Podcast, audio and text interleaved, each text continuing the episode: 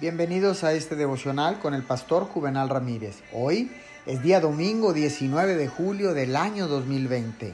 Este es el día de alabar al Señor. Dice su palabra en el libro de los Gálatas capítulo 6 verso 7. No se engañen, de Dios nadie se burla.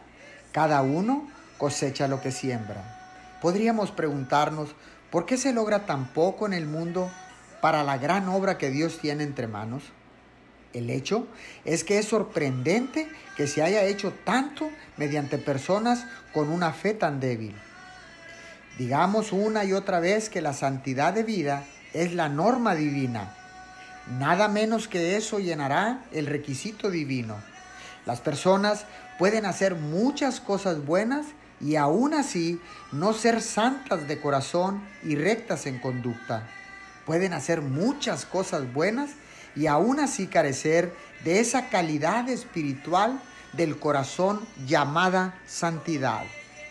Esforcémonos hacia una mayor calidad espiritual y una santificación mediante Cristo Jesús, para que Él pueda usarnos para hacer su gran obra en la tierra. Oremos.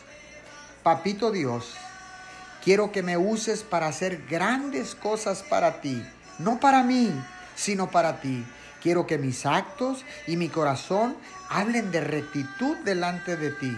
Por favor, Espíritu Santo, guíanos aquí en la tierra, en el nombre de Jesús.